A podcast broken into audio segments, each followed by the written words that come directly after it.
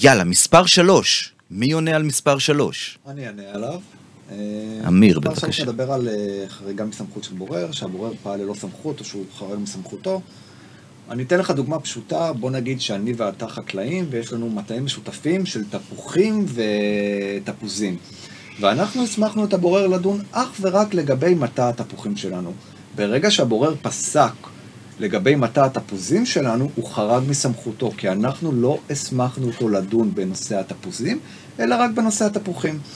רק רוצה להוסיף שהדבר מדגיש את הצורך הקריטי בניסוח הסכם בוררות שהוא קוהרנטי, שהוא מובן, שהוא ברור לשני הצדדים, כי הסכם הבוררות הזה, ככל שהוא יהיה נתון לפרשנויות מרחיבות לגבי סמכות הבורר, הצדדים בהמשך יהיה להם קשה מאוד לטעון כנגד הסמכות של הבורר. אז עת, ש... עת אתה מנסח את הסכם הבוררות, מבחינת הסמכות, כדאי לך להיות מאוד מאוד ברור. שיהיה ברור לשני הצדדים וגם לבורר עצמו. כדי שלא ברור. ייווצר מצב שהוא חורג מסמכותו, אולי אפילו בתום לב, לא בכוונה. אבל פה גם הגיע תפקידו החשוב של עורך הדין, בטח עורך הדין שמייצג בהליך בוררות.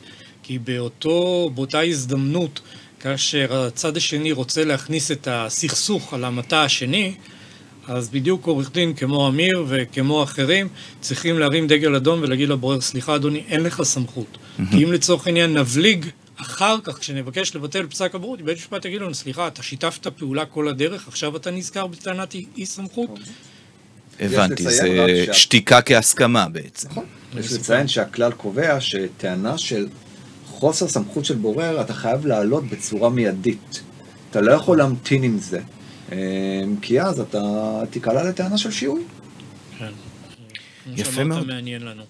ממש אגב, עוד מעניין. עניין של סמכות, כן?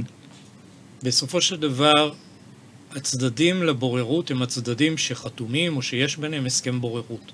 שילוב של צד ג' בבוררות הוא לא עניין אוטומטי. אי אפשר להכניס אותך לבוררות מבלי שאתה הסכמת.